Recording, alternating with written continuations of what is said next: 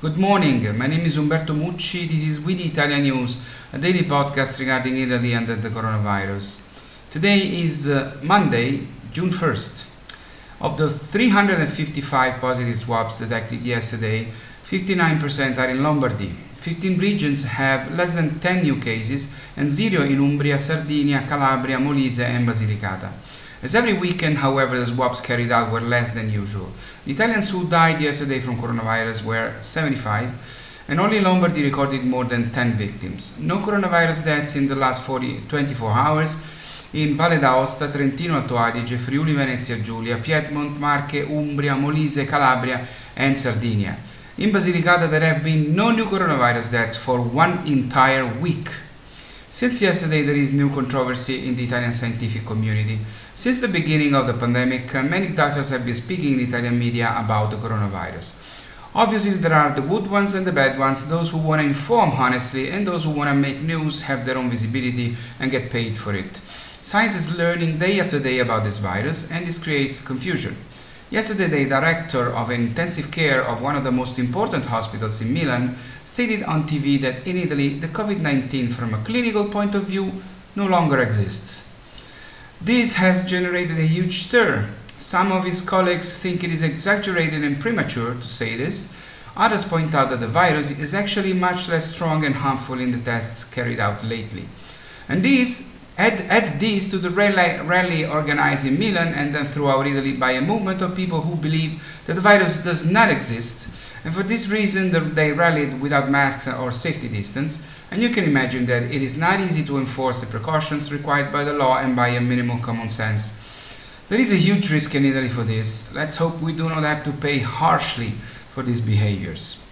According to Italy's National Tourism Agency, which is called ENIT, hundreds of thousands of people have already planning to, uh, are already planning to return to Italy in the second half of 2020, with Brits and Americans leading the charge. At the moment, there are 300,000 reservations, a provisional figure which we hope will keep growing.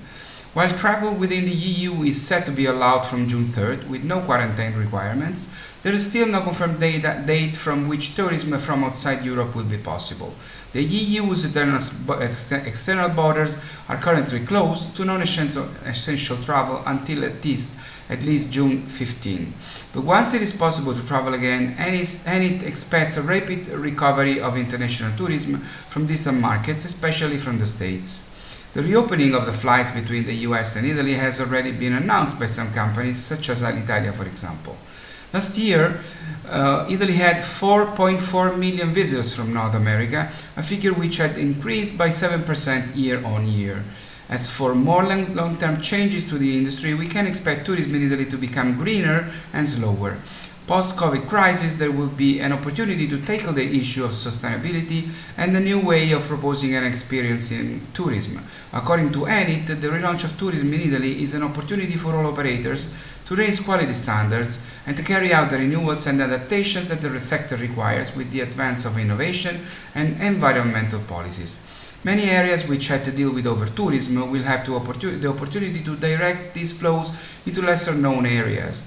This is what we the Italians is working at together with ENIT and the Ministry for Foreign Affairs.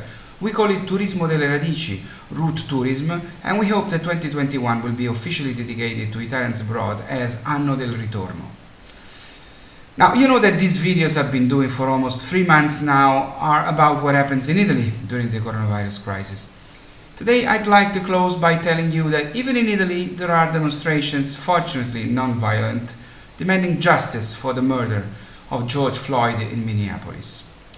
Personally, I, I don't talk about politics because I don't want anyone to think that the We Italians is lined up. We are apolitical and nonpartisan. Uh, our love for Italy and America doesn't depend on who governs here or there ever. But my heart bleeds every time I think of the words, I can't breathe. And I hope that the violence will end.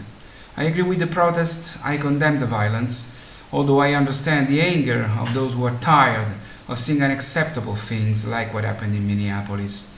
Here at We Italians, we love America. We are the Italians who love America profoundly, and we hope that the violence will end the, and that the criminals guilty of the horrendous murder of an innocent person will pay without discounts or alibis. Our wish naive, yes, naive but true, is that George Floyd will be the last victim of these horrible episodes of racism forever. I'll end this video by quoting a few words sang by The Voice, by Frank Sinatra in his beautiful song, The House I Live In. It was September 1945 and Sinatra cancelled a $10,000 gig to speak and sing in Gary, Indiana during the student strike where white students from the Froebel School, Gary's only integrated school at the time, were boycotting classes as an attempt to have Froebel's black students removed. The strike ended a few days later Sinatra's appearance, thanks to him too. These are Sinatra's words in his song. All races and religions, that's America to me. And the right to speak my mind out, that's America to me. But especially the people, that's America to me. Well, I am Umberto Mucci and I approve this message. That's all for now, that's all for today. Please stay safe, stay healthy. We love America, we love Italy. I'll see you tomorrow. This was We the Italians News. Ciao from Rome.